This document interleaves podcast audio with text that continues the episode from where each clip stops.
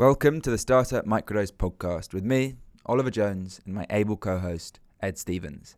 This conversation is with Peter Briffett. Peter is a serially successful entrepreneur with a number of exits under his belt. His most notable was to Microsoft in 2006. That business then went on to become the most successful post acquisition product in Microsoft history, earning Peter a congratulatory email from Bill Gates.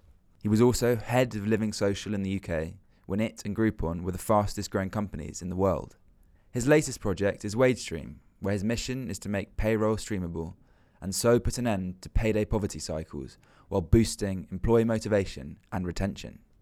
Peter is a Guinness World Record holder and a lively and entertaining character, so please enjoy Peter Briffett.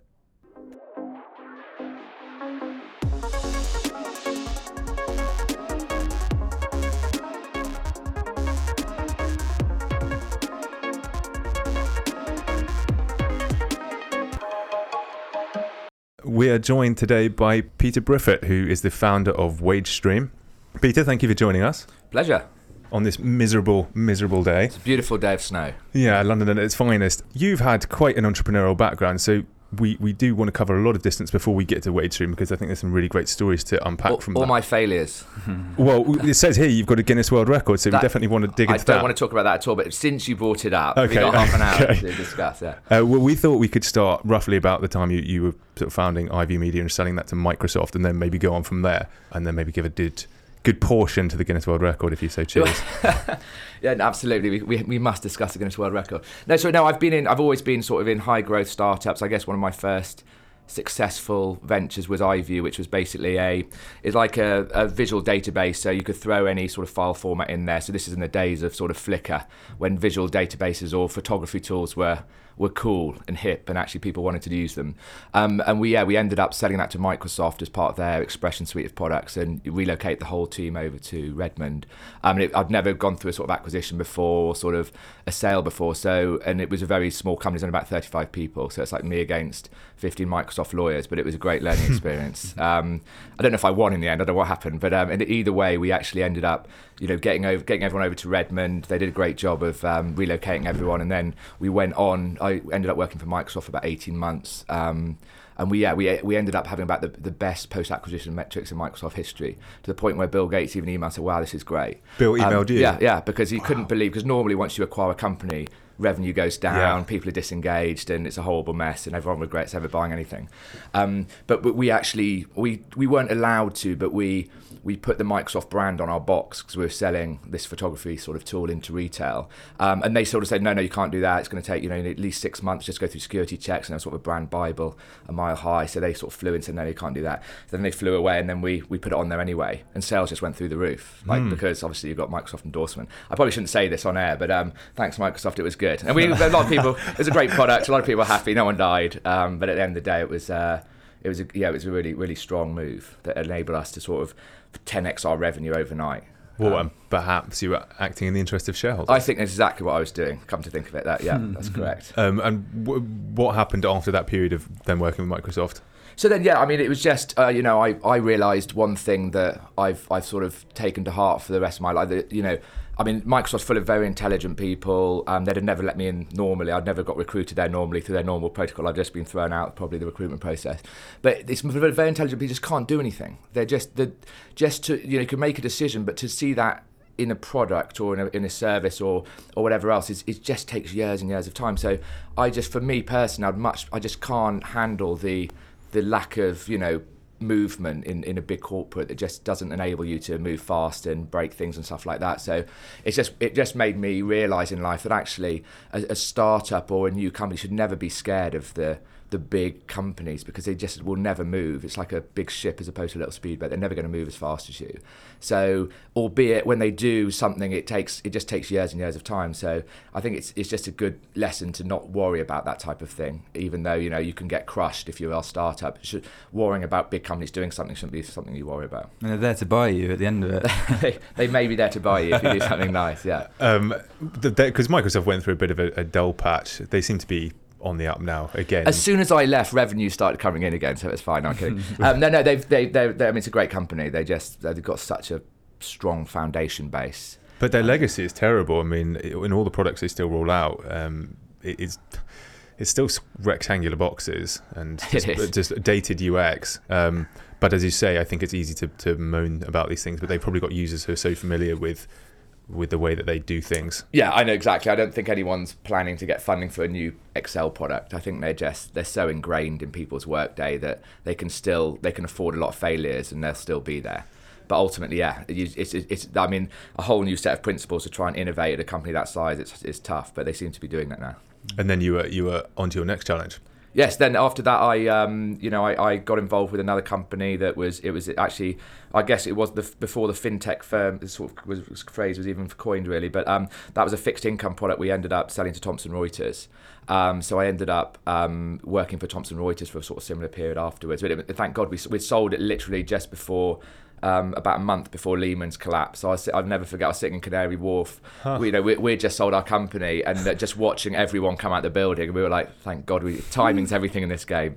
Because I don't, you know, the whole financial collapse happened about four weeks after we sold. So That's was- unbelievable. was- You're the only person I know who's got a good story about that time. I know somebody who- who benefited. I've one of my brother's friends started working there for about three months and then lost his job. But I don't know anybody who, who got out. Yeah, well, I was just I just watched him go. We were just sitting there going, "Well, that was a lucky escape." Um, but yeah, that was. But it also made me realise, you know, sitting in a bank for the rest of my life is probably not something I'm going to be too keen on either. And then I, I got an opportunity to found sort of living. that I found is the wrong word, but um, start living social over here. Um, yeah, can I ask you about that? Because I came across Aaron Batalion once. when Oh, he's a great guy. He's yeah, amazing. He's He's such a nice guy. Um, and he was was he founder of Living Social? I, No, he was absolutely. The, he was one of the founders. There's four guys. He was one of them. Um, he was more like on the tech side. Uh, he was a great guy. Aaron. He- Yeah, he's, he's, he's I still follow him on um, Twitter and uh, LinkedIn. He's a good guy. Really Yeah. funny, really yeah. bright. Yeah, no, he's smart as hell. um, Um, but you kicked it off. Yeah, so I started over here. So I got in, uh, so basically I got a call from an investor, a, call, if, uh, a firm called Grotech in the US, and they, they rang me up and said, look, they should provide heard anything about group buying or, or, or living social or even Groupon at the time. They said, look, something's going on over here. You've got to come and check it out. It's amazing. So I went over there to DC, uh, met Tim, who who was one of the CEO and founder, one of the founding team. And the metrics were just great. Like they were just, they, they knew they were onto something. And Steve Case um, had just put money in from Revolution. He was like, look, the this is ex AOL founder. He just he just said, look, these things come along once in a generation. Put your foot down and put it down hard. This is like you just got, just got to execute, execute, execute. Um, so they just were like it was just a land grab. So um, they said, look, be our first international employee. So I flew back over here, started at you know Living Social up um, in a little basement in. Uh, Oxford Circus. I was sort of in the shared office next to a load of guys selling iron ore and tin into China. So I was trying to talk to London Zoo under the desk and do a deal on a, on a discount. But yeah, got the first deals going, then grew that, and that that went to like 350 people, 100 million P&L in, in about 18 month period. So it was 18 yeah, months. so it was a crazy, crazy growth. Like it was one of those, you know, you spend one dollar and five dollars comes back. So what are you going to do? You're going to spend a lot more dollars and a lot more money comes back. No one worried about retention in those days or, or whatever else. Ah. It was just like consumers were just the conversion was crazy. That Groupon and ourselves were getting to the point where you know we're the fastest growing companies on earth, on earth for that 2010 to 2012 period. Um, and it was just you know defined by the quality of your content. So you had to go and get a deal that made sense. So I know all sorts of nuances about you know six leg waxes as opposed to one at this price at that location is going to get you 30 more grand than a leg wax so all this sort of nonsense that you shouldn't really know.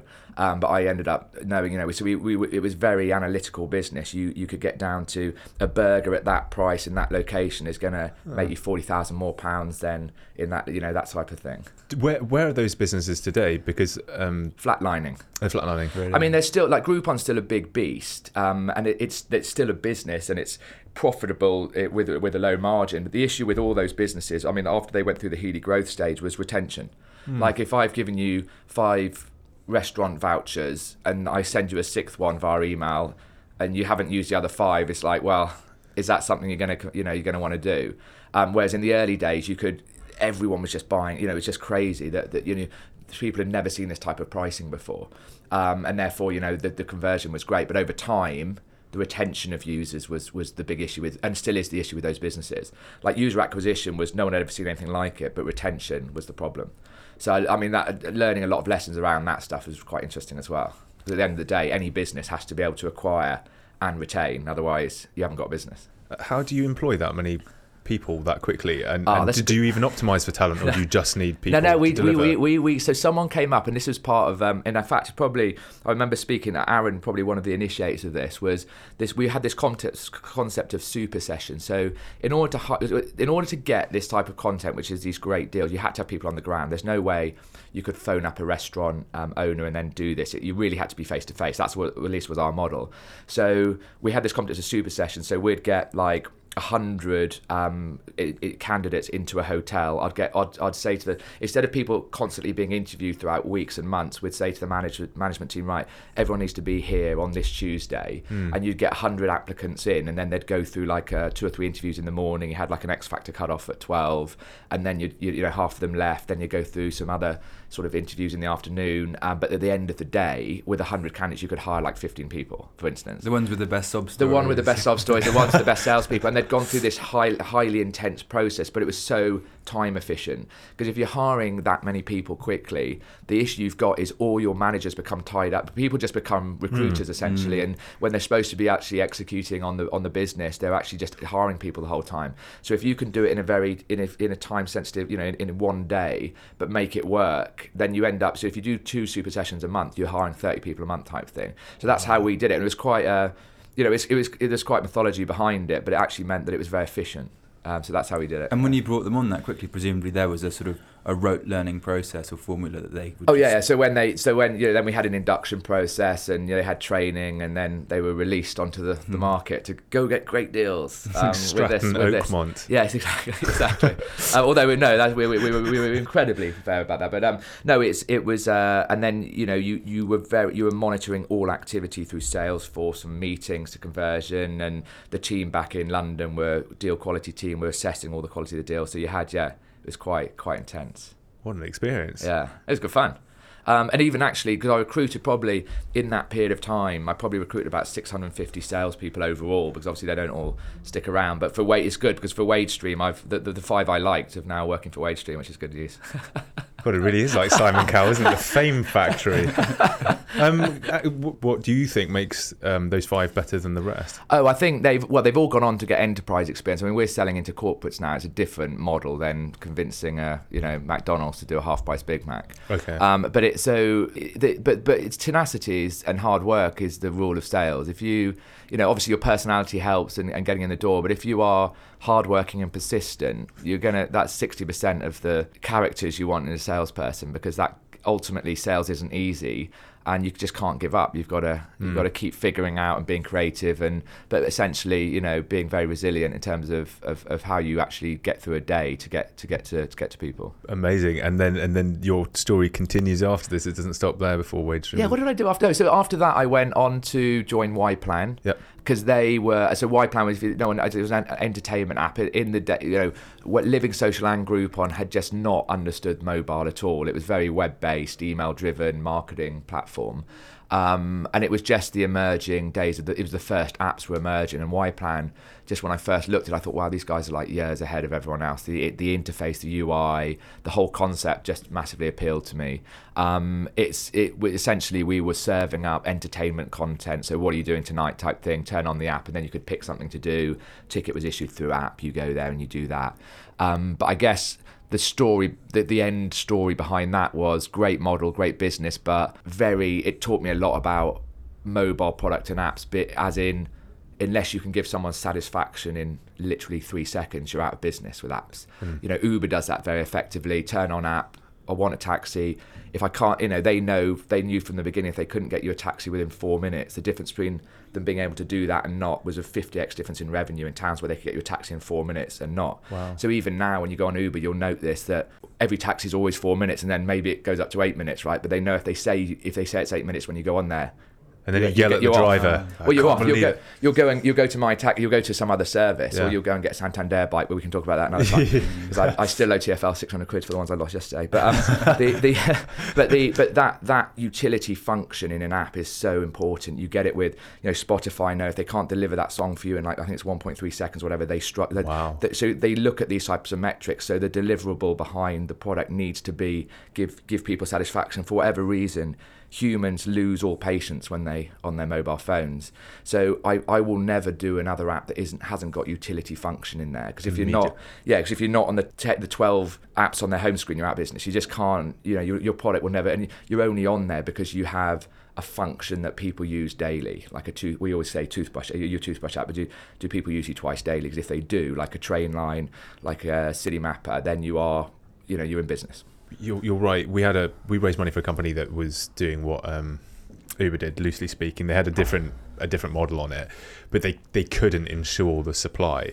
Um, and I guess that's where Uber's probably really got their their surge pricing right to make sure that supply ends up in the the right places to ensure the four minutes are, are catered for. Presumably, Yeah. they had a problem really early when there just weren't enough drivers to make that. But I guess the competition at that point in time was was mini cabs and black which cabs. are and- everywhere. Yeah, so Mm. that they'd put smart people in a town and say, okay, you're running Chicago, get as you need to get as many drivers as possible so that, that we can get cabs to people in four minutes. Because if you can't do that, we're out of business. Yeah. So the recruitment process and the same with Deliveroo, um, you know, that is that is the whole. A lot of the part of their business is based around how effectively they can recruit and retain to in order there. Because if their supply fails, the, the whole model fails Mm, essentially. mm. It's But- very high pressure. Because I remember yeah. I went to um, uh, Miami and Lyft were there, but they were giving away rides so cheaply to compete with Uber that they must have just been blowing marketing spend Yeah. completely. Yeah, but it's just user acquisition they put it down to, so it doesn't Yeah. appear it's, it's something else on their balance sheet. But so Uber, the only company that we know of, the only corporate that's actually put in a flexible, that built their own flexible pay model because they realised if they can't pay drivers at the end of a day, they're going to lose drivers. So they now and make sure that the payment they have is, is a daily payment for drivers, and it's it's something Deliveroo is also looking at because if you you know if I'm a rider and I come out of a lecture at LSE or whatever, and I want to do a couple of rides for Deliveroo, I don't want to be paid in three days for that. I want to go out tonight, so I may want I want to mm. get paid tonight. So creating that link between work and financial reward, the, the tighter that link, the more motivation there is for someone doing more drives or more rides or whatever else. I mean, in this weather, Deliveroo, everyone stays in and wants a burger, but the riders don't want to ride in this weather. So how do you supply and demand? It's a fundamental. How do they do that? They well, exactly. I mean, they just have to encourage through payment or incentive to get more riders on the streets because no one wants to ride a bike at this point. And, and you say that Uber have built that. They, they've built, yeah, they've built, they've built their own. I mean, they've got four thousand engineers; they can pretty much Yeah. build anything. But Hmm. they've built, they've built um, their payment structures so that drivers are paid daily. It's quite high costs you, you can imagine to drive all day, right, from an insurance to a fuel to everything. So they absolutely realised early on that actually creating a daily payment model would allow them to the drivers would benefit massively, and they'd get more drivers, they'd retain more drivers. So absolutely, they built their own. Yeah, Mm. yeah. But there's, I mean, the technology that we like Waste, which is the ability for anyone to access their earnings in real time. It's not like I'm not going to sit here and say it's it's it's hugely complicated. Um, but yeah, it's still something that you wouldn't get. Most corporates just wouldn't build it. Like they wouldn't build their own HR system or their own payroll. They always Yeah. outsource that type of service. Well, well, let's talk about WageStream. Whoa, We- whoa, I'm wait, glad you have- asked. Haven't we got a Guinness World Record to tackle? I think we should tackle the Guinness World Record. All right. actually. Okay. yeah, I'm kidding. Um, no, no, Guinness World Record. Very quickly, it Yeah. was I hit most cricket balls consecutively in under a minute. And I've also I've also realised with Ah. Guinness World Records we have so our captain of our um, of our cricket club's a great guy. He decided that we were going to break like five records, and it turns out with Guinness, if you just set up, if you set it all up, there's you can break any. There's all these random records out there that anyone can break, but no one actually has the does the time and effort to put it together. So another one we broke was longest run up. So he had his brother run five kilometres from the other village.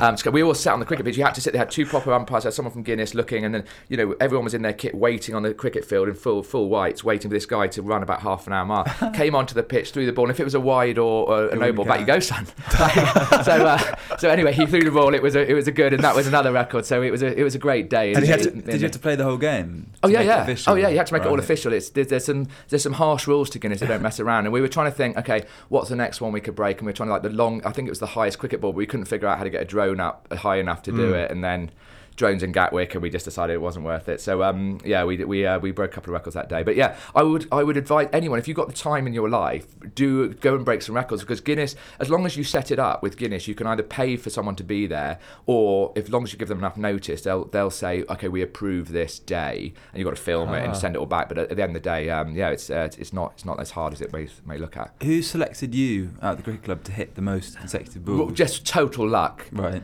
I think, um, yeah, I don't know why I was was selected, I don't know because I was probably the worst person to actually do that. um, and I think we tried it a couple of times and it didn't work. And I thought, oh, if this if this next one doesn't work, I'm out. I'm definitely Yeah, going to be out. So I think it was just blind luck. How many? How many was it? Uh, um, it was about 24. And somebody bowling at you, or No, it's like so you got like guys just bowling at you, bowling at you, bowling at you. If you miss one, you that's it. Right. Start wow. So Yeah. it's, it's real teamwork. You have to have the bowler. Yeah, yeah. Um, and has that And if someone bowls it wrong, it's a wide. That's that's you're out. You got to Right, so again. it's four overs of. yeah, It's just like exactly just a line of people throwing shit at you. um, has that subsequently helped you? Massively. I can have. Oh yeah, I No, can no, open not, any not, door. not being good at hitting cricket balls. I mean, in terms of just people reaching out to you, creating natural interest. No, I, I put it on. Of course, I put it on LinkedIn straight Yeah. away um, because it was, it was a very important part of my career that I that I make sure everyone understands that. No, it's, it's, I don't think it's a bit of fun really. Yeah. Um, but it's always a good talking point. Oh, we're And talking as you can it tell, I hate yeah. talking about it. and I never want I to. hate Mention, I it. never want to mention The it again. worst. That's a great uh, record. Let, I'm- let's never uh, let's never speak of it again. I want to do one. Potentially, you may have also got the most runs in one minute as well if you hit all of them. Actually, that's a good point. I should email them again. Hey, there's two records. Just here. saying. Guinness, Guinness World Records holder. I think we'll be changing that. Uh, would you would you have another crack at that record? Do you think you could beat it? I think it's. I think it could be done. I think any if anyone else did it, they'd probably beat it. I was going to say, I, I, quite, I quite fancy having a this record. if anyone with two legs and two arms actually took it on, they'd probably beat it. Let's be fair. Okay, I'm I'm But for now, for this year, it's uh, it's mine. I'm heavily satiated with that answer, Ollie. Okay, let's let's segue um, to WageStream because that's sort of what you're here to talk about. Absolutely, yeah. So, so we, so WageStream is, and just for WageStream allows any worker with a shift worker salary to have access to their earnings in real time, with the whole pretext of if you can give someone access to their earnings, then they don't have to in, a, in a, within pay cycle go into sort of overdraft or incur overdraft fees. Credit card debt, or the worst case in our world was, was payday loan. You don't have to take a payday loan if you can actually access your earnings. So we set up the whole store to say, look, we're going to kill off payday loans. So you know, even when Wonga went under, which was a great day for us, we did a mock funeral procession across um, Millennial Bridge, which was all good fun. Was that last year? yeah, yeah, got in the front of the guard in time, so it was quite good fun. But we were absolutely, and then you know when we looked at the this, this sort of disrupting pay is it was it was something that was emerging out the US and Walmart had um, put together two companies in the US which is like November 17 to figure out if flexible pay would drive better rates of retention and productivity with their staff. So me and my co-founder Portman looked at this and thought wow this is what a great idea. And then looked at you know realized in the UK that 85% of people are paid monthly whereas in the US where you're you know, CEO of uh, Walt, of Walt Disney or work in McDonald's, you, you are paid every two weeks. That's the mm. co- there would be a riot if mm. they paid monthly. So then we looked at the financial stress over here and in Europe just seems is far greater. Like payday loans are more prolific. You know, Barclays and Lloyd's, Lloyd's charge more in overdraft fees last year than the entire US banking infrastructure of 3,200 banks.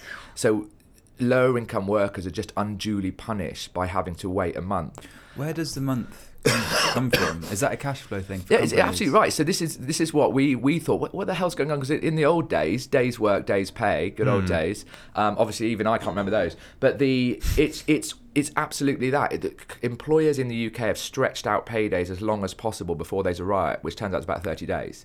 Um, for for two simple reasons. The first one is they can retain the cash, big Yeah. thing, and also actually running payroll is very admin intensive and costly. So every time you run payroll, you pay, right? Yeah. the, the company is a cost on the company. So the less times they have to do that, the better off they are. And they've just got away with it. That you've got, you know, there's still some companies that will pay weekly, but the market's all moved to monthly now. And that, whilst that benefits the employer, has absolutely zero benefit to an mm. employee.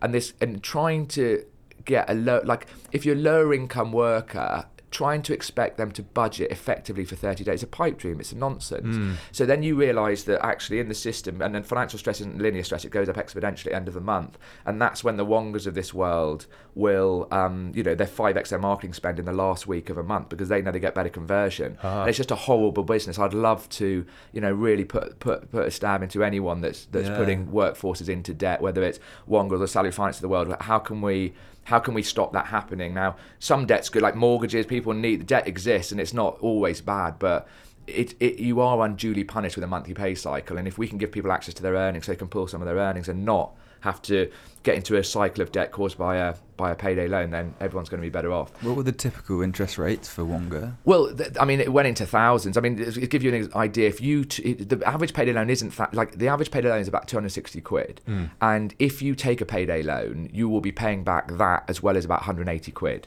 if that makes any sense. Yikes. So you're actually taking out well over 400. You know, that's the that's the problem. And if you're a lower income worker, and I, I'm because we sort of we're really sort of trying to help them more than anyone else, is you get into these cycles of debts. You take out a, a loan to because your boiler breaks down or your car breaks down or something. There's something you have to do, like an unplanned expense, and then you get into these cycles of debt. You just can't get out of. No one, no sane, no one could get out of a thousand percent APR system. It's just not so.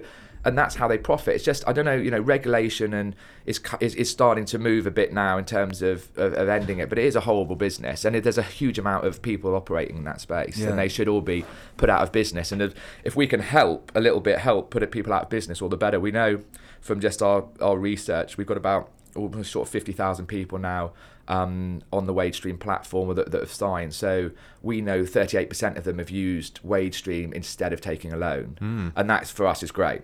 Um, So we we think that's a real win. You told a story, which to me on the train, Yeah. which I'd like you to tell again. just to- Um, I remember reading a story, I want to say last year. It was about this young guy who was 19 years of age, and he was a delivery driver. City Sprint driver, yeah. yeah, the city Yeah, sprint driver who who ended up. But, but long and short of it is he ended up hanging himself because he couldn't get out of the, the payday loan problem that he landed himself in.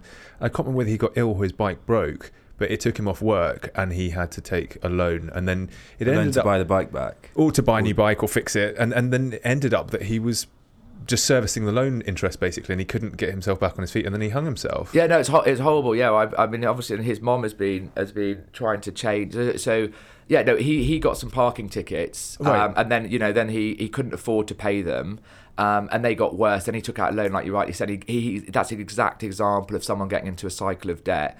And it, it is very, very stressful for someone if they can't understand a way to get out of that and they've got no ability to get out of that. Yeah, and he, he, he committed suicide. It's a really sad story.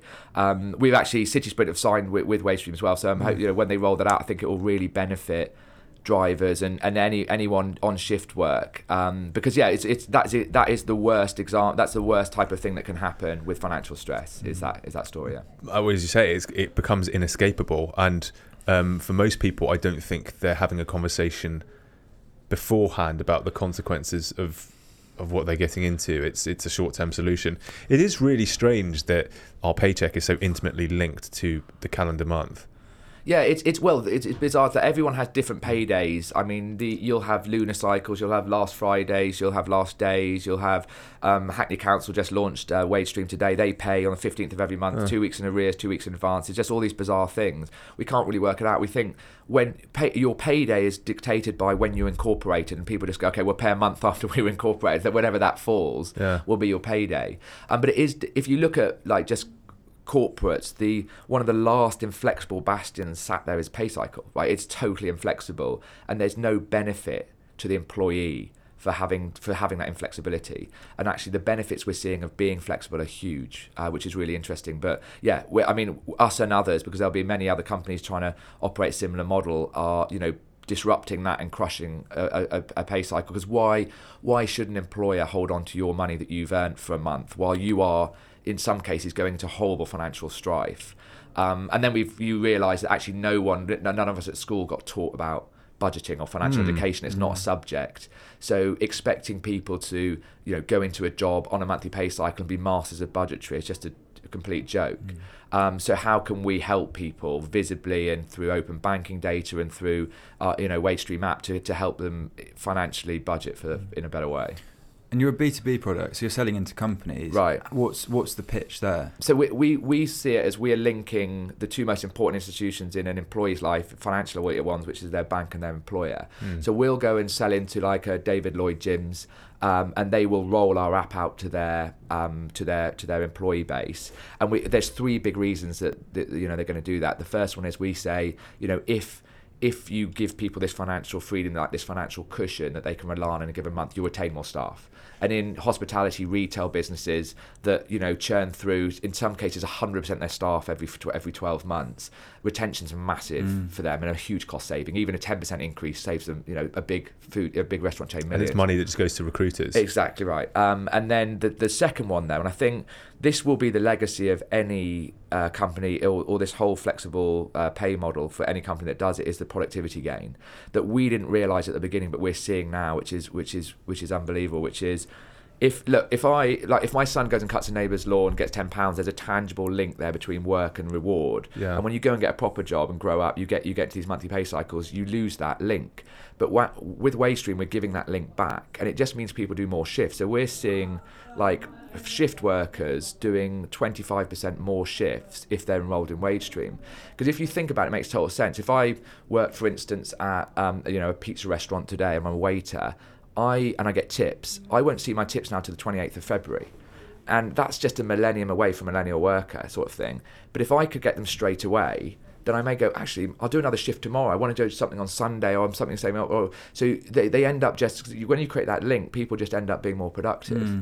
Um, we had a security company up north called Key Security that he was quite clever. He just used WageStream because he couldn't fill all his overtime shifts because security is 24 hour business. And he said to his staff, look, if you do an overtime shift, you get 100% of that money through WageStream straight after the shift finishes. It's all biometric. So as soon as they put their fingerprint in, shift finish, they get access to that money.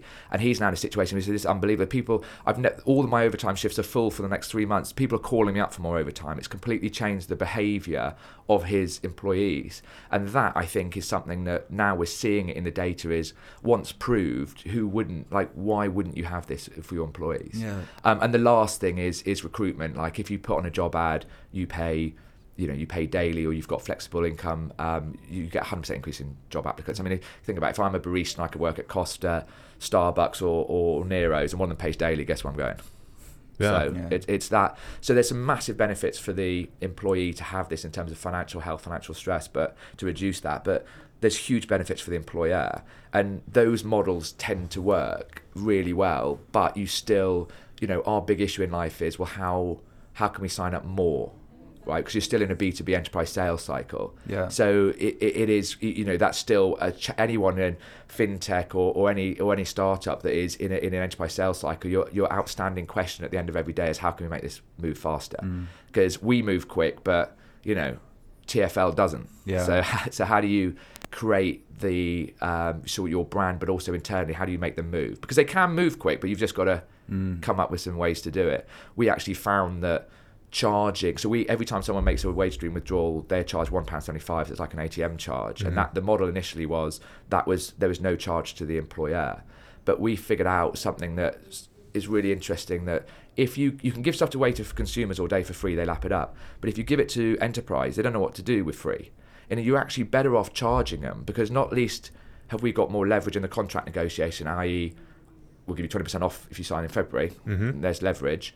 More importantly, once they've signed, if they're not paying, the, the CFO will be like, oh, let's roll that out in May. No problem. If they're paying, the CFO's like, I want that in tomorrow. Right. So by charging, you actually shorten the sales cycle, you create more value for the enterprise. It's just one of those weird nuances Mm. of enterprise sales. I'm sure someone will write a book about it one day, not me, but someone will. So the model is a, a license fee to the company and a transaction. Yeah, so they're paying a they're paying us a monthly SaaS fee based on a number of a number of employees, typically Mhm. about 50p per employee. So if you're a 3,000 person organisation, you're paying about 1,500 quid, so it's not onerous. Um, Yeah. And then every time an employee does withdraw, we charge one pound seventy-five to to the employee. to the employee. Yeah, so you're you're essentially, and that cost that covers our costs of um, you know faster payment, the ledgers we set up, and all the banking infrastructure behind. Plus the fact, the big thing here, which I never I never re- I never mentioned it early on, but is we facilitate all those payments. So if that David Lloyd employee takes hundred pounds, we WageStream have paid for that. So you're Else- taking the risk. you're correct. So we've got a banking facility of 25 Ah. mil that allows us to do that. So, Wow. and, and your original question about cash flow, that means it doesn't impact the company's cash Yeah. flows. I think if if it did, I think we'd have a serious. I think the company would have a much bigger issue and objection to actually putting this in place. Yeah. Yeah. Um, so so that's a big thing. So, but I think over time at scale, we'll look to reduce that. to as, as little as possible. We also know now if someone uses it more than 10 times a month, which we have seen, we don't charge them anymore. And we've also got some employers now actually saying, hey, we'll take care of the first two withdrawals a month for our staff. So Mm. we're getting that because our world is now how c- we actually believe that the enterprise, a corporate, should pay something for the financial health of their staff. So let's try and push all the costs to them. If they if they're really seeing this productivity retention benefit, then they will pay for their staff to have better financial health because it has material gain for them. Yeah. So I think over time we'd like to see no charge to employee, but more charge to employer. Um, but that's just something that has to evolve over time. Well, they're spending a lot of money already on B2B wellness and mental health Correct. as well, which is, is now somebody's got into a situation where they're potentially compromised, or, or it is preventative. But I do think a pillar of that is the respect shown between the employer and the employee, and again, somebody's financial health, especially in, in London where it's very expensive to live, is is key. And feeling good about yourself as well. But So take take the month of Christmas. Um, if I was being paid on a two week cycle, I think December the first through to fourteenth um, I might ring fence as present buying money. And then the 14 days after that, I may say, well, I'm not going to go and spend as much. I've, I've hit my limit now. Whereas if you if you get your salary for a month, uh, you, you you max out for Christmas presents, and then you're struggling Right, exactly. next two weeks to go. And, and January's the most horrible because everyone gets normally gets paid before Christmas, and then you've got this six week horrible period where there's amazing sunny weather, not and, and just a horrible time where you don't get paid for a while. So and generally people overspend in. in oh, a lot of December. payday loans taken out over the Yeah, Christmas period. absolutely. Is, Um, that, is that one of the key? yeah, January is the key month for the Wongas of this world um, because this is where, in, in, in any month of the year, this is where most financial stress fi- financial stress is felt most keenly in, in, in January because again, it's all down to the fact that you've got a six week pay cycle in some cases because employers like to pay people before Christmas. That's a nice thing to do, but then they don't bring forward January payday, so you've got this period where it's actually quite hard. Um, so yeah, we but it's interesting because we we very much focused on uh, lower income shift workers because we just felt that was a, was a natural market fit for this. But we get a lot of employers now, like employee, uh, salaried employers u- using WageStream as well that, that aren't shift workers at all. But there's still, you know, financial health is is an issue for many many people. Um, But you're basically taking care of their employee satisfaction by taking the risk on fronting the cash.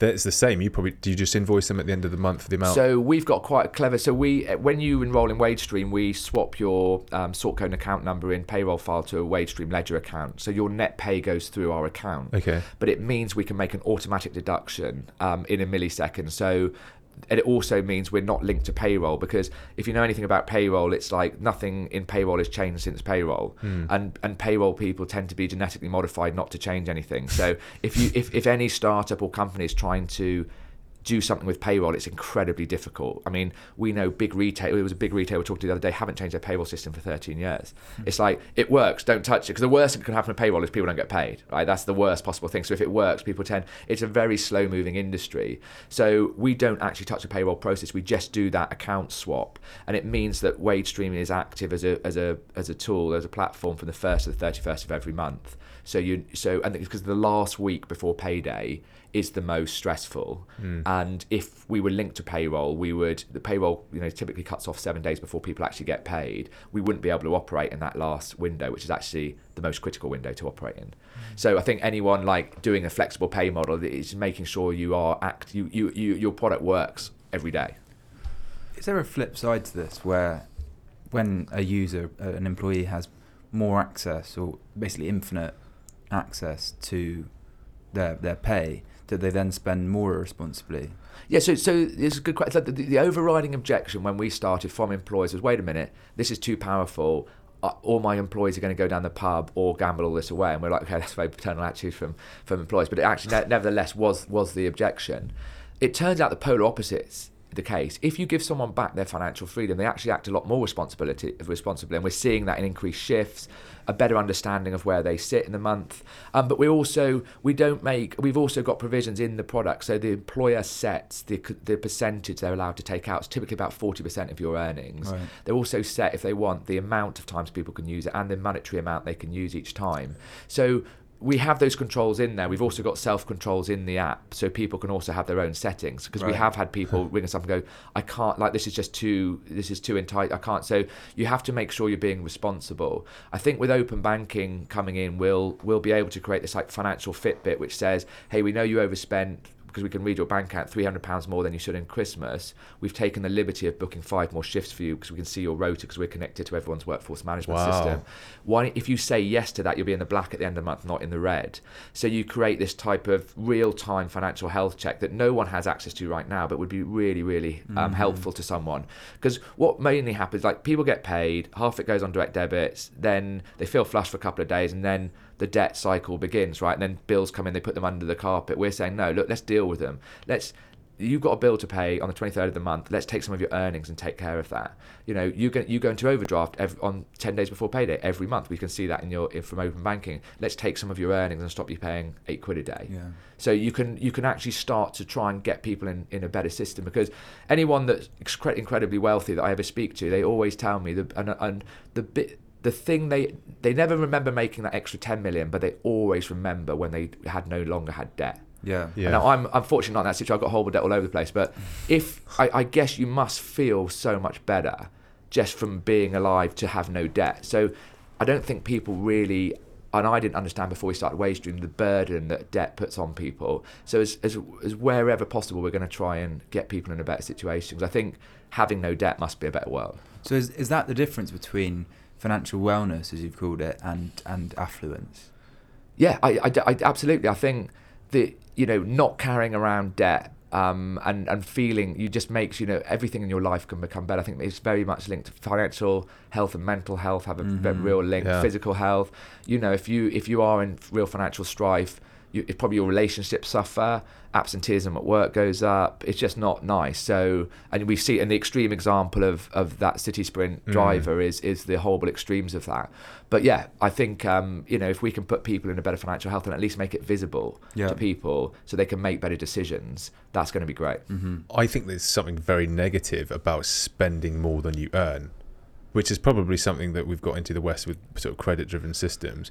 But um, there was a, a a piece by James Altucher on Quora, and he said he's been a rich man, he's been a poor man, but the happiest he's been is when he was earning more than he was spending. He said there was times where he had millions, but he'd also be spending an absolute fortune. but he felt shit about himself because because the cycle was going down and you just have this intense feeling of negativity that your life is eroding from underneath you Yeah, yeah. simply because your cost control is, is bad and months where i cap my spend and, and feel good about that it's generally a bit of a positive cascade Yeah, absolutely, Um, absolutely. And, and circling back a bit, so when you had the uh, the realization that this was a, a big issue with um, your co-founder Port- Portman, Hmm. um, how did you then go and actually execute it? So yeah, so we so we looked we, we thought this is we get we, we immediately understood how this how this could benefit. But um, Portman is um, from the valley. He's now relocated his whole family over here. He actually did it in summer. Thought is he thought wow this is just like California. This Huh. place it's amazing. Now he now he doesn't think that, but he's he's too late 'cause he's moved everyone over.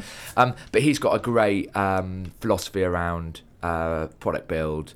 Um, so we, we, we got to market really quickly with our with our sort of MVP, um, and obviously that over time that's just that's just we've got you know it's got stronger and stronger as a product. But we we just knew like that what we have to do. The first thing you have to do is just get people using it. So classic startup story. You know we signed the pizza restaurant below our office right because we bought 40 pizzas from them on Friday and they, they signed up and there's only about 40 staff there. But just getting it into market was the main thing. So we did that. Um, started you know started evolving the product and then now it's just a question of how many more people can we get to use this and that so we're just going through a, a system of trying to sign as many people as possible.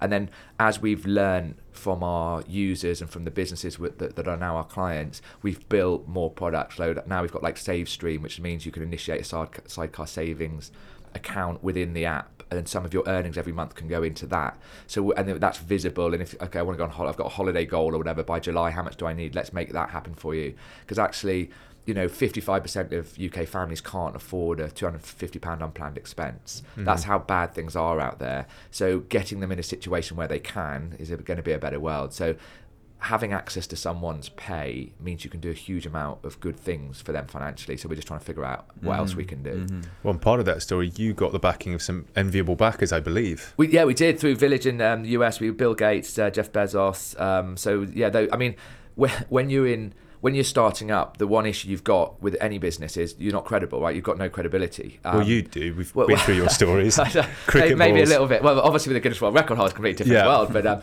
no, the the you've got no credibility. So I think you know having them come in really early was was a great credibility check for us, and actually employers like that as well. As well as we've we've lucky enough to have Ascension Ventures with like Joseph Rowntree, Big Society Capital, social impact charities Ah. that also have been very helpful to us. They their whole remit in life is to reduce the poverty premium, which is the extra amount a low income worker will pay, whether it's electricity, whether it's phone charges, whether it's insurance because they live in a certain area, but especially when, when it comes to debt. No one wants to take out a thousand percent APR loan, but sometimes low income workers are forced to do that. So we report back to them every quarter on how we've reduced poverty cycle, but their backing as well has been very helpful with what our, with our with our mission. And when you're trying to sign up employers, they like that social impact piece. Mm. And and what was the pitch into Village, or who who who? So we were lucky. So we, um, our principal back is QED. They're the Capital One founding team. So they've been really helpful, um, not least from allowing us access to a lot of banking infrastructure, but also uh, connection. So they introduced us to Village. They, and, and Ross there, the the, what the um, you know the partner with- is we love him. He's, he came in and said, "Look, I love this model. You know, my LPs will love this. Let's let's let's let's do it." So they came in early doors. Yeah, and they're still strong backer of ours. So it wasn't you replying to Bill Gates' email? No, that you know, I, I. I was gonna one day I'll remind him of that, and I'm sure he'll remember. I'm sure he'll remember that guy. That- that- Eerily, but- eerily I- enough, I think he probably will. yeah. I kind of Yeah. feel like he's They'll that. probably levy a huge fine on me for using brand without permission, so I think I'll leave let that one lie. he, well, he's very pr- uh, proud of poverty alleviation. I think he was at the Global Goals uh, event recently and saying that 135,000 people a day were being deemed to be pulled out of poverty. So I think it's high on his agenda. No, it's massively high on his agenda, and um, he does, and that's why this this type of business that we're doing is, is right up there with what he wants to do from a from a you know social impact type of Mm. type of thing. Is there any competition? There is, yeah. There's, there's. I think there's a lot of there's uh, there's incumbents now that are pivoting to do this. Um, so, but there's also I think we know there's another six companies getting funded right now. That that- so this whole. And that's great, right? Because actually, it depends which way you look at it. Yes, competition, bad or good. But if there's multiple companies doing this, it just helps the space. I think there's enough. There's there's certainly three or four businesses of merit now which have just had seriously big fundraising rounds of a million plus, sorry, hundred million plus, that will that, are, uh, that they've made the space that it's validated the space right so we know this is going to be a thing we know like streaming musical film you in in 5 years time it will be odd if you can't just stream your income when you want it will paydays will will, will be gone the only question is who's going to be the market leader um, and that's what obviously we're trying to we're trying to achieve. But yeah, there, there's multiple companies coming, and there's a couple of others operating already, um, and everyone's got slightly different ways of looking at it, different tech. But at the end of the day, this is going to be a thing. Do you think you can have adaptive switching? So, if my um, next month is coming up and I'm looking bad within your app, and Netflix, Spotify, and all these other things are going to come up, um, will we have a situation in the future where now you have sort of these these Monzos that bucket your spend, that it can pull back on on spend on you know my subscription payments that I don't need, cancel them on my behalf, saying that you really don't need Yeah. to spend this. You potentially really don't need to spend this money this month Yeah. because it's going to be a little hard up, and it can start to identify and react in that way. Yeah, no, I, I think there's all that's coming, right? So th- just, and I think what we like is normal PFMs or, or, or someone like a Monzo, the categorization is getting smarter and smarter. So you're really trying to make it visible to someone what your spend is. What I really like about WageStream is we can make a tangible link, not just with what you spend, but what you can do about that. Yeah. Because there's no point telling me, hey, look, in fact, you go to Pret too often. I know that, but do, am I going to change my routine, right? Unfortunately, not, because mm-hmm. I'm probably going to go to Pret after this and eat a big something or other, right? But the, the, the end of the day, if if if you can make so if you can say if okay this is what you spend but if you did this this would happen Yeah. and you can do that within app i think that's amazing um now you and that's i think the difference we've got Well, because credit lending can become quite interesting. At the moment, you get lent a sum of money, but potentially it could be you're lent a sum of money that cannot be spent in buckets one, two, three, clothing, entertainment. This it's for your groceries. It's literally so you can feed yourself. This is why you're being extended this line of credit, potentially at a lower percentage repayment. If somebody wants to go and take on money and then spend it on shopping, that's probably their prerogative. But I don't think that's the healthiest way. Like, but people should be able to feed themselves. Yeah, absolutely, absolutely. And I think that whole open banking affordability piece will be one of the big gains for consumers because you know, certainly lower income workers are unfairly treated when it comes to mortgages or, or loans or interest charges. But if you are a worker and you have an income, why is that? So by exposing that data to banks, they'll be able to make better decisions. Because right now, having just gone through a process of getting a, another mortgage on a house, it's so archaic how they understand your affordability. It's, Yeah. it's, it's ridiculous. So if you actually had access to a lot better data, and there's startups trying to do this now, that's going to be a better world for everyone, I think, um, because you actually be able to make your, your risk profile is going to go down considerably if someone has actually you've been employed for six years, you've always you know your spend's fine. That's rather than oh you're a lower income worker, we're not giving you any money. Mm. We could have an AI version of our of our mothers Yes. sitting in whatever smart Yeah. device we're using in ten years, saying, "Are you really going to buy that that uh, Video I don't know, game. Yeah. extra, Is what she would have said to you when you were a kid. Sam, Honestly, Sam, extra yeah. ripe avocado? Yeah. Get the one and let it mature." That may be a good way to kill off all apps, but yeah. We're going to sort of do some future gazing, I believe. Am I right? Because we, we like to sort of then take this this through line and extend your your worldview into stuff that sort of predicts the future. Um, so, do you think there are dynamic ways in which remuneration for employees can be factored in? So, Perkbox being an example where Yeah. they're starting to um, add in different ways of thinking about appeasing your employee. Yeah. I mean, I think in terms of what, just in terms of can that be integrated into HR platforms? Just just more more um, roundedness to it. You know, whether it's it's tackling the the individual and saying what do you need, what can we support. Right, right. You know, I get you. So yeah, so with, I mean, this is something that is in our minds as opposed to in reality. But with open banking, we'll be able to, if so, if a WageStream user, because we're linked to the employer, with if a WageStream user initiates open banking, we can read their account aggregated. We can send that data back to an employer. So we could say, for instance, to an employer like McDonald's, "Hey, here's the financial health of your organisation. Did you realise that hundred, you know, ten percent of your workforce can't afford a hundred pound unplanned expense?" All the way through to, "Hey, did you realise you give half price cinema tickets as an employee benefit? None of your staff go to cinema; they'll go to Nando's. Do you want to give them a Nando's voucher?" So ah. you'll be able to give on an aggregated basis what we call KYE, like know your employee, the financial health and the spend patterns of your staff, and that should make the employer much better at designing benefits packages that have value to employers, employees, as opposed to the generic, hey, discount coupon here or or cycle to work scheme there. Yeah. Let's you know that data could be used to really help the employer go, wait, you know, we actually if we gave them this, everyone would be much happier. Well, that's that's a better world. Are you close to a situation where um, you can attribute the financial wellness of the employees within the company to the company's productivity?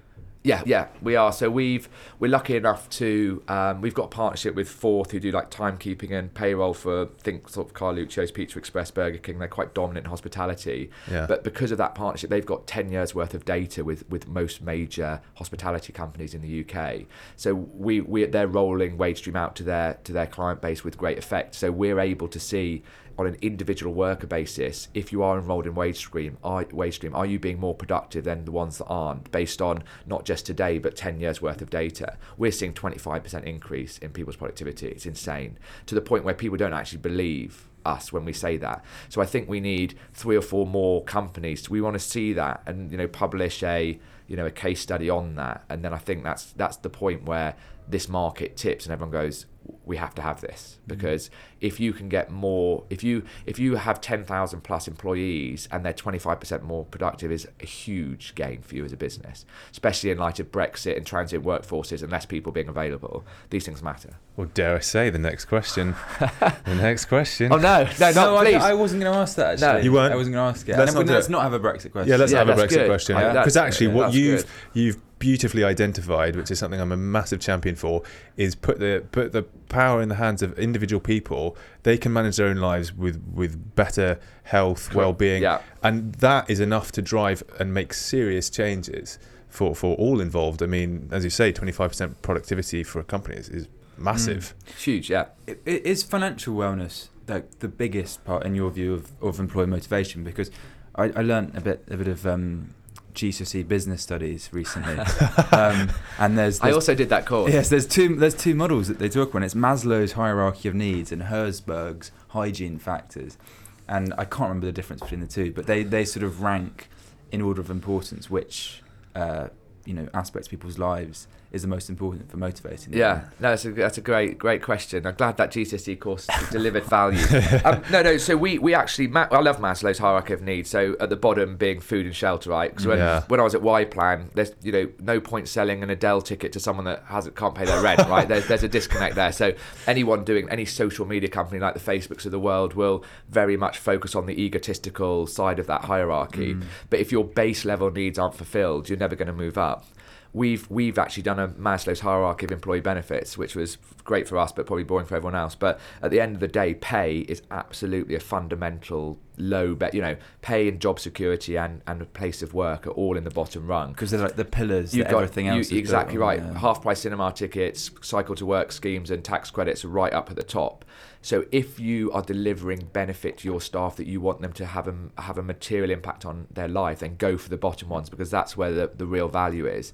And a lot of employee employer platforms or benefits platforms only focus on the top, and there is no be- massive benefit there. You're not going to retain more staff because you've given them half price Odeon tickets. Yeah. But if you have a flexible pay model like Uber is seeing, because that's why they did it, for instance, there's a massive retention gain because those are fundamental in people's lives. So, do I think financial wellness is right up there as one of the most important parts of it? Absolutely, yeah. I, Well, I, I mean, you know, my whole company's based on that, so Yes, that'd be yes, true.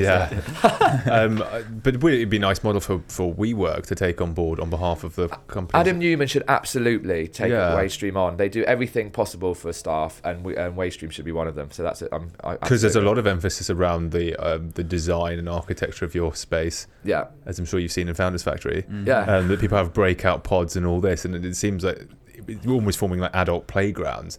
definitely. But it does slightly veneer the the the actual reality behind it, which is that you, you take home a paycheck and No, absolutely. No, WeWork should absolutely do flexible pay. They should stop giving out free biscuits. That's bad for me. But uh, keep the beer. but do flexible pay. It's, would, would be would be awesome. Yeah. there's a topic f- um, for you. Do you think that the way we work in general is going to change? You know, is it going to be more um, people living remotely, working remotely, um, coming and working, co-working spaces like WeWork and stuff like that? Yeah, I mean, I think the you know, for instance, okay, we're a startup. Am I going to sign, a five-year lease with a big London landlord? No chance. I have Hmm. no idea how many staff I'm going to be in 12 months' time. Whatever I've projected will, will not be true. So flexibility in many parts of the work workplace is definitely that that is massively important. I still haven't figured out uh, what's more effective than having everyone in the same room though i must say from a startup point of view. Trying to get things done for decision making of course we use slack of course we use whatsapp but having everyone in the same room is still fundamentally gets things done faster. If i could figure out how everyone could be remote and be as effective i'd be on that all day. And there's always people work from home people do this and that but can it nothing beats everyone being in the same room which is annoying but true. I guess it So- depends on the nature of the work that you're doing, but anything It- it does anything team team oriented, it, it really needs a team Yeah. in that. Yeah, especially when you when you're you know when you're in a startup, you really have no clue like what ne- next day is going to bring. You're trying to iterate all the time, build products, and decision making is important. So yeah, I guess I guess someone will figure it out one day. Yeah, I guess it's the ability to communicate. Like the difference between us all sitting in a room together better, yeah. and, and seeing each other. Like you know, it's easier to build rapport when you can see how someone's body language reacts to what you're saying. Yeah, I guess if someone could build something like that, it's all coming. VR. yeah, Yeah. Yeah, there's a slightly more handsome, dashing version of all of ourselves, I'd, well, I'd like to go to a meeting as a dragon, for sure. You a fully a fully expressive Fully dragon. dragon. Yeah. um, a play for you guys if somebody gets himself into uh, a position of financial wellness they've been using your platform for a while and it's, it really helped them out do you then start to um, help them plan pensions do you help them the company reward them can the company say look we'll, we'll increase your, your pension contribution based on you being really responsible T- totally. I think there's there's a whole plethora of things we can do once you get into someone's understand their financial health. That's why open banking is a critical component of that to understand their spend and their ability to earn. So we don't just know their spend, but we'll know their ability to earn more in the future because we've got access to their staff rota. That the connection that that gives is is huge for any type of financial product that they may want in the future, whether it's pensions, whether it's you know savings accounts, whatever it is, just financial education. That we that's what we plan to do. Um, ultimately, their net pay is going through our account. So, and any bank of, of merit needs people's pay to go through them in order to be a bank. And that's probably, as Monzo will rightly tell you in Revolut, their biggest issue is people aren't actually banking with them. They're just using them as a, They as, as a card. Well, they, they'll, They they'll get better and better. They're, they're, they're moving up there, but that's their challenge as a business. Our challenge won't be that because we're already getting people's net pay. But it, it also means you're in a powerful position to help them if, if you are getting their net pay. How do you feel about the London fintech scene with the Monzos, the Revolut, Starling banks? I mean, It's great. I mean, we use Starling to for faster payments to provision. So and, and Rail. So we that infrastructure allows us to operate. So we, you know, anyone, you know, Monzo, Revolut. I use both those products. They're great. Um, anyone trying to help people from a banking or financial point of view, it's the biggest thing in people's lives, their finances, and can create. And because of that, it probably creates some of the worst stresses in people's lives. So anyone that's building product that makes it easier, more visible for people to in, in people's financial world, the better, as far as I'm concerned. So I think fintech here is is leaps and bounds, and even Bar- even the big banks are. In a, I mean, Barclays doing some great stuff. So I just think bring it on. And and you think we're we're competitive versus the states as well? I think from a fintech point of view, absolutely. I mean, the, you know, you can argue all day around, you know, the the startup cultures here and there, but in, in fintech circles, we're well ahead, and that's a lot of that's down actually to government allowing things like open banking to be part of it. Or was that Europe? We're not talking about Brexit, so that's fine. no, no.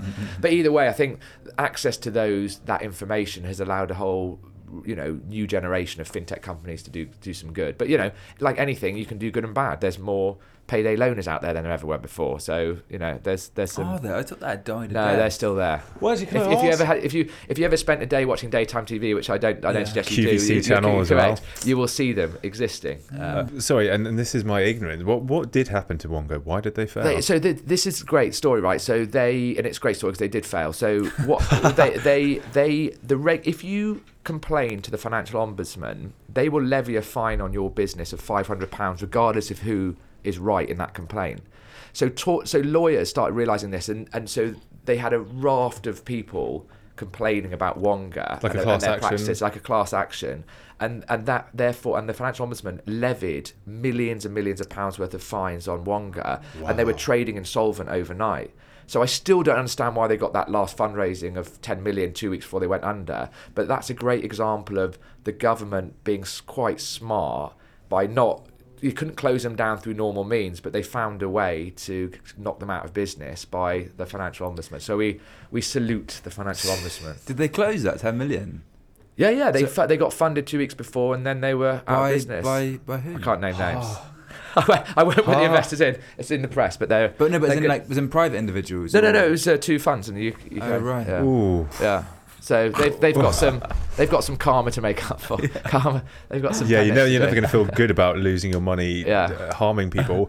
Sorry, and, and the people who, who still owed money to Wonga are they now um, off the Yeah. off the books? I So- actually, that's a good question. I don't know if that debt's passed on to someone else or the insolvency are trying to recall that. But either way, as a horrible business that preyed on low income workers, they're no longer. And that's a good day. Mm. Hence the funeral procession across Yeah. Edinburgh. and and are the class action lawsuits going to go looking for? Yeah, I think I hope so. Yeah, I think they've they've it definitely was a big blow. Anyone else in that space had to suddenly buck up their ideas a bit. Um, and probably not be so. So a lot of this stuff was down affordability. If you don't understand someone's affordability now, and you you you you're loading them money, you're going to be in trouble, and that's good. You know what? They are such twats because they could have pivoted into your business model once they They had all this They in- all this data on the people who needed the money They most. may re-emerge, yeah, from the from the embers. Um, but yeah, they could have done. But I'm glad they didn't. I don't think anyone any anyone called Wonga is never going to have is never going to be able to talk about financial wellness. I don't think there's ever a world in the next decade where that's. But how the well case. were they doing it at one point? Oh, horribly well. Yeah. I mean, they, they, they actually had the founder was a South African, so he had a South African call center actually call up when people were you know were getting into debt cycles he'd have south africans call up because they were so aggressive and they sounded so aggressive Ah. he managed to uh people paid their bills if you get done for the south so yeah, he- we'll have had- your money back. yeah, yeah, eh? exactly. Yeah, give back, exactly. eh? So he had all these techniques to, you know, he knew. I mean, it was just growing. He was one of the first people to do it. So, it, and it's it literally do a slider. Doesn't matter how much you can aff- like. The no nothing about affordability. You just here's the money. So it's a very quick way for people to get access to money. I mean, it just grew like a weed. Went through the roof. And then you know these horrible. Int- so the, and it was an amazing business from a from a profitability point of Yeah. view because they were just charging horrible rates. So it's uh yeah. it's to come it's, up in- It's, yeah, it, correct. Wow. Yeah. um, Yeah. good riddance. Yeah. let's do, let's do some quick fire questions. Boom. Yeah, you're onto Um, that. so we'll end with some, just a couple of three, I think, quick fire questions. The first is a prediction for the future. My prediction is in three years' time, everyone in Britain will be able to access their earnings in real time. Three was- years. Yeah. That was so quick. That was the quickest prediction we've ever heard. I, I, I've got a prediction for you. Guys, In 24 months' time, Ollie or I will have broken a cricketing world record. yes, yes. A I'll invite six you kilometre. up. yeah, yes. Where do you, where do you play it? In Turville, the promised land, yeah. so just up on a hill, it's it's a very village club, very village, as in All sixty-year-old spin bowlers, Perfect. and yeah, All the best yeah, are. That's what you yeah, want yeah, your, exactly. your weekend's cricket. People literally turn up for the teas, ma- mainly.